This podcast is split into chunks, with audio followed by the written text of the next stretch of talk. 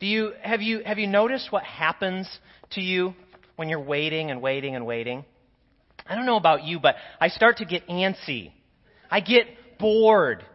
This kind of situation, though, it makes me keenly aware of my need to be constantly entertained. It makes me aware that for some odd reason, I just do not like the humdrum and ordinary act of sitting and waiting. I think just about everyone living in the 21st century Western world has undergone such an experience. Think for just a moment about the world around us. We are inundated by gadgets and shopping malls and restaurants and amusement parks. No offense, Mickey Mouse a proliferation of things and experiences that are having a profound impact on who we are.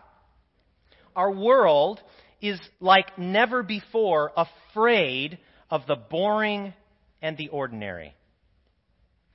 Last year, I remember being in an airport and seeing an advertisement for Delta Airlines, and it was, it was, it was letting you know that Delta was, was progressive and they were changing. They were focused on change, and it was a picture of a fancy new touch-activated screen on the back of a airplane seat, and the ad said, "Change is never being bored on board."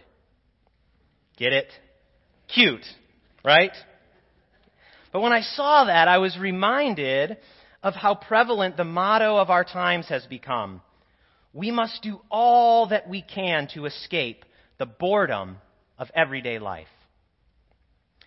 Now, you're probably thinking that I'm getting ready to lecture you on the evils of entertainment and technology. Rest assured, I'm not. I'm the happy owner of multiple electronic devices, and I too prefer to have something to do when I wait for the doctor to call my name. But rather than ramble on about the soul sucking power of electronic devices and laser lights and roller coasters, I want to instead discuss how followers of Jesus might embrace the ordinary, the everyday rhythms of life, as a means of discipleship. I said last week in the sermon series that this week we were going to talk about the habits of a disciple. And I want to do just that. In particular, I want to talk about the worship habits of a disciple. We're going to look at our passage in Romans 6 for a moment if you want to follow along in your bulletin. Starting in verse 12, Paul says this, Therefore do not let sin exercise dominion in your mortal bodies to make you obey their passions. No longer present your members to sin as instruments of wickedness, but present yourselves to God as those who have been brought from death to life, and present your members to God as instruments of righteousness.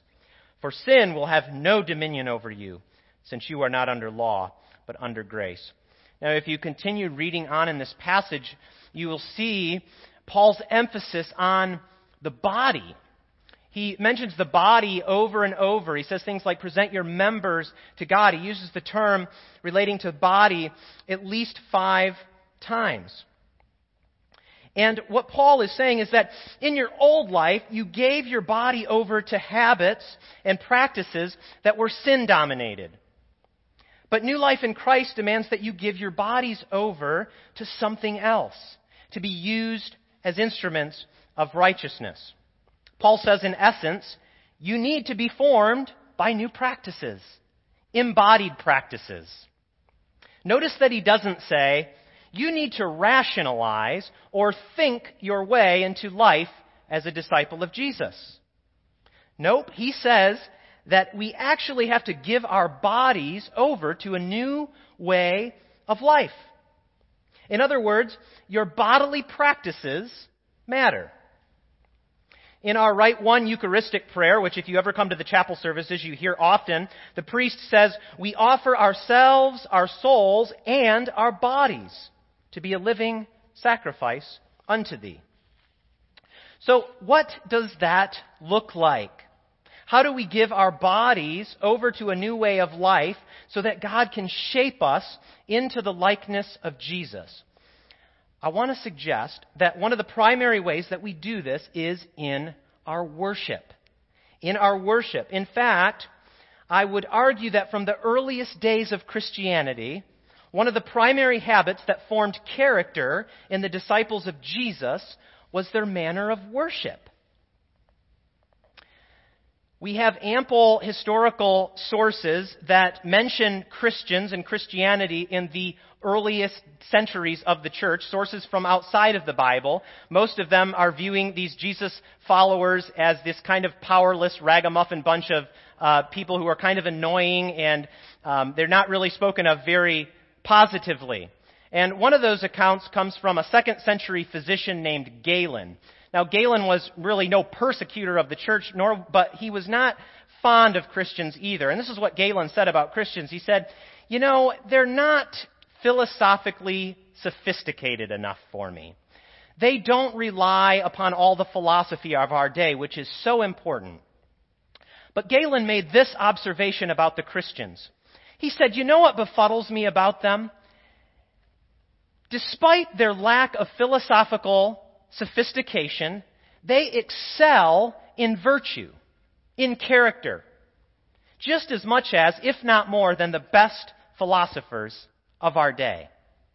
I don't know about you, but I find that a fascinating observation from somebody in the early days of the church outside of the Christian world looking in. So, if these Christians weren't rationally, philosophically thinking themselves into their new way of life as disciples of Jesus, what was it that formed them? I want to suggest that it was largely due, due to their embodied practices of worship. Those practices had a profound formative effect on how they lived their lives as disciples of Jesus. Well, you say, how can I actually know that? How can I actually know anything about their worship practices? Well, it just so happens that we have access to some writings that give us a little glimpse into the worship practices of the early church. This is fascinating. Listen to what St. Justin Martyr in the second century, around the same time as Galen, writes about Christian worship. He says this. And on the day called Sunday, all who live in cities or in the country gather together in one place, and the memoirs of the apostles or the writings of the prophets are read, as long as time permits. Then, when the reader has finished, the ruler, in a discourse, instructs and exhorts to the imitation of these good things. Then we all stand up together and offer prayers. And when we have finished the prayer, bread is brought with wine and water, and the ruler likewise offers up prayers and thanksgivings, and the people assent, saying the Amen. And the distribution and the partaking of the Eucharistized elements is to each, and to those who are absent a portion is sent by the deacons. How cool is that? Did you not just hear our liturgy more or less described in a second century document? He says we all get together on Sunday and we hear from the memoirs of the apostles or the writings of the prophets, right? It's the liturgy of the word. It's what we hear from the pulpit. Then he says, when that's all finished, the ruler is the word that he uses, was their presbyter or their pastor or priest, gives an instruction or an exhortation on how we can imitate those things, right? And he's describing a sermon. Then he goes on to say, after that, we pray together with one voice. And then when we're done with that part of the service, somebody brings up bread and wine and water, and the minister says prayers and thanksgivings over these gifts, and once they have been consecrated, they're distributed to all, and then the deacons deliver to those who can't make it. Pretty cool stuff. Reminds us that our tradition is much bigger than we are. But, but, I think what's more important is the way that this community's character began to be reoriented by these habits of embodied worship. Luke himself tells us in the book of Acts that early Christians spent much time together in their places of worship. He says they devoted themselves to the apostles' teaching and fellowship, to the breaking of bread and the prayers. I want to suggest that these bodily practices of actually bringing themselves together for prayer and preaching and Holy Communion formed them in ways that simply sitting around on their own and thinking philosophically could not. It's what made people like Galen notice them. These were a people's people whose lives had been reoriented by their gathering in the presence of Jesus. The kneeling, the standing, the praying, the sitting and listening to God's word, the physical partaking of bread and wine week in and week out were all habits reshaping the community. One author says this The church, the body of Christ, is the place where God invites us to renew our loves, reorient our desires, and retrain our appetites. See, it's in our life together as a community that kneels in prayer, that greets one another with Christ's peace, and shares bread in a common cup, that, sh- that Jesus shows up and communicates himself to us. So here's the thing we can never think ourselves into a new way of life. Think about this. Have you ever been at a bookstore looking through a health cookbook and you see all the pictures of the colorful vegetables and the salads and the people in those pictures are always laughing. It's really this weird thing. Uh, and there's these baked chicken breasts and all this stuff. And you think to yourself, you know what? I need to start eating healthier. I, I can do this. I should change my diet. I am convinced that I need to start eating healthier like this food in this cookbook. And you are convinced rationally that you should change your eating habits. And then we get in our car and we hit the McDonald's drive through on the way home for a Big Mac and a milkshake and a large fry. And by the time we get home, that intellectual convincing we had done at the bookstore has vanished into the void, and we are enjoying our hamburger and our milkshake. Now, why is that? Because we have a routine of putting our body in the drive through line, ordering the food, and putting the hamburger into our body, right? It's an embodied practice.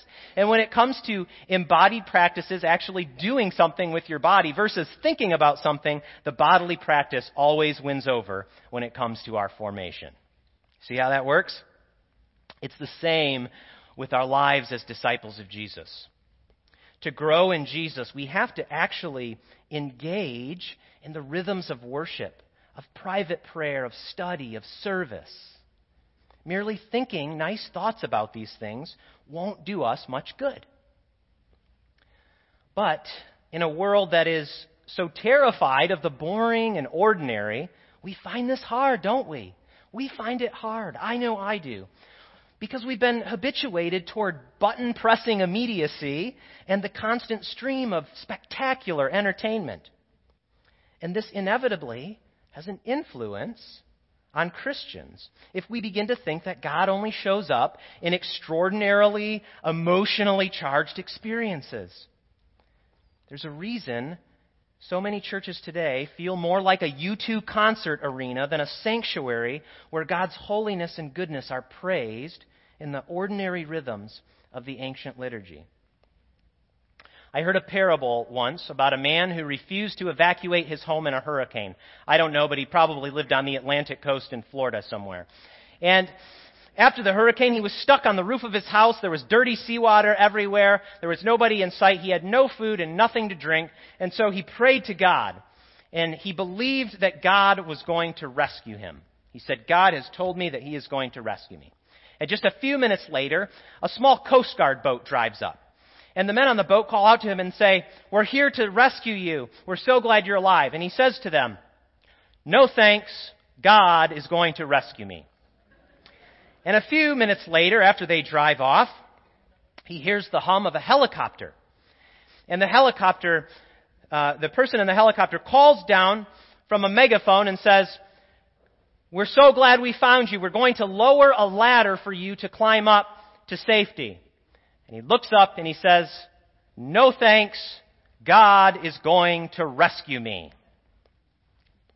And so the helicopter flew off. And the next morning, very hungry, very thirsty, the man hears some voices and a small canoe with a couple of neighbors rides up and they say, Hey, we've got a seat for one more and we've got some food and some water for you. You can survive. And he says exhaustedly, No, God is going to rescue me. And so they paddle off. Well, that night, the man died. And when he met God, he said, angrily, Why am I here? You said you were going to rescue me. And God said to him, I gave you a Coast Guard boat, a helicopter, and I sent you a canoe. What more did you want? You see, we often think that God forms us only through extraordinary means. But even history attests that God molds his people into beautiful vessels through ordinary routines. I think that when we meet the Lord, He'll show us the span of our lives. And only then will we fully realize how true this is. We'll say, You mean that when I was squirming and getting impatient, trying to pray the daily office, I was sitting in the glory of your presence? You mean that when that person kept interrupting me at work and being a nuisance, you were trying to give me an opportunity to be more like your son? You mean that when I was just praying bored through the Psalms, when I was just reading through the Psalms, you were trying to give me a new delight in life? You mean that when I was confessing my sins half heartedly on Sundays, that you were there casting darkness out of my soul and pronouncing me as pure and clean as your Son Jesus? Wow. I think only then will we fully realize the importance of the ordinary and how God works through such things. In our gospel today, Jesus said that whoever gives a cold cup of water to one of his followers will not lose his reward. You see what he's saying? I pay attention to even the small and ordinary things, and I use them to form a new character in my children. Remember Martha and Mary? They love Jesus. Jesus is so cool. We've got to have him over for dinner. And they have him over. And Martha is, she just feels the need to impress Jesus with an extraordinarily clean house and a wonderful dinner, and she's running around and she's caught up in her task. But Mary just sits at the feet of Jesus, just listening to him, drinking in what he teaches. And Jesus tells Martha, You're so lost in the extraordinary. Don't get lost in that stuff. Mary's not being lazy or wasting time. She's actually chosen the best thing. I don't know about you, but that's encouraging to me because it means that we can start seeing the small, ordinary things as opportunities to grow in our walk with Jesus. We can see our worship together with new eyes, eyes that see the presence and power of God forming us through the prayers of the liturgy, through the prayers of the people, through the reading of His Word, through the breaking of bread and sharing of a common cup.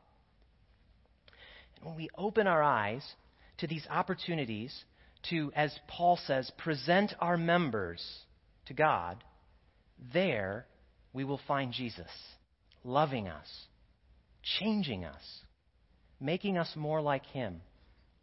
And His story of self denial and obedience to God will more and more become our own. Pray with me.